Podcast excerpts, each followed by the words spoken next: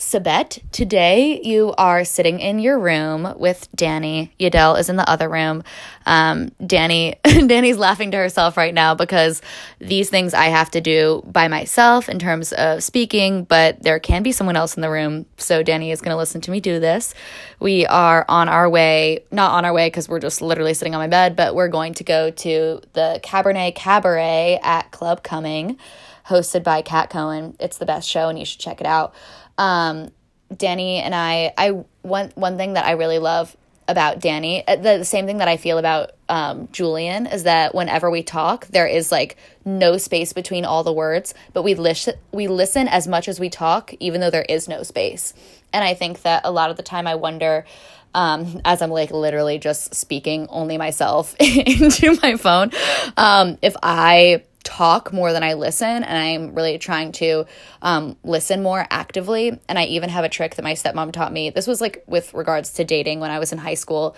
She said, um, count to four after saying something and just see um, if the other person responds before you add in your next point.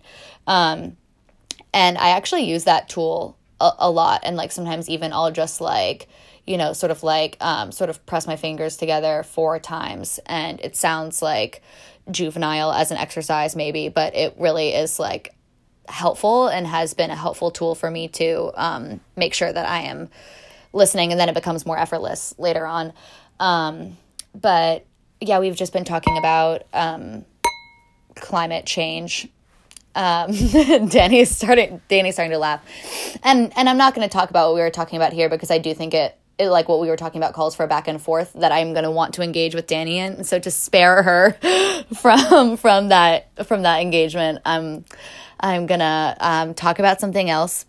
Um, actually, I am to share. I'm to share one of our points, and that that is that Danny's throwing her hands up in the air. Um, I've I've been really trying to work on my spending um, because I don't have a really good concept of uh, what money means or like what the future is, and I fundamentally don't understand that I can't have everything that I can touch right now. Like that just really doesn't make any sense to me. If if that other person allows it, like if the credit card goes through, or if the person says like yes, you may, you know. Um, if if there's consent involved, I don't see why I can't ask or like why I can't ask a weird question that might be inappropriate because another person might ask me a question that's inappropriate and um, that they might that someone else might consider to be inappropriate that I won't be considering to be inappropriate. I digress, but Danny was saying that a really good thing to focus on in terms of spending is the environment and trying to spend less um, in order to contribute to um, uh, to, in order to not contribute to environmental damage, right? And I'm looking at my two white jean jackets, which are different because one is a big boxy cut and one is a smaller tight cut with like um, cutouts in the back and little bows, and one is vintage and one is new. So one is vintage, okay? So, um, they they are different, but in terms of making the choice between jean jackets, that is not as big of a choice as advocating for policy change, um, environmental policy change, and so um, and and focusing on whether to buy one or two jean jackets can be a distraction from a larger issue, and that that is to say too that I think that when I spend money on clothes, it is a distraction from larger issues um, that I face. And yet, I still really love fashion and have a hard time understanding um, why I can't own the clothes that I want to wear because I'm very sentimental about tactile things and touch.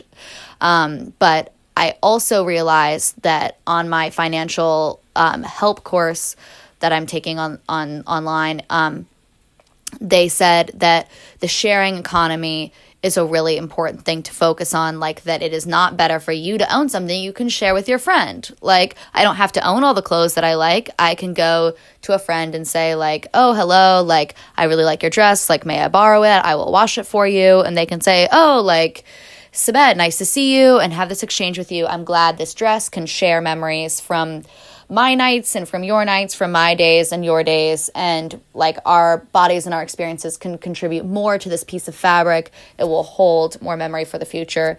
I think that is a nice sentiment, and that is something I can focus on to help with my spending. Um, I think it's about five minutes. Is it? oh 501, 502, 503. I gotta go. Bye.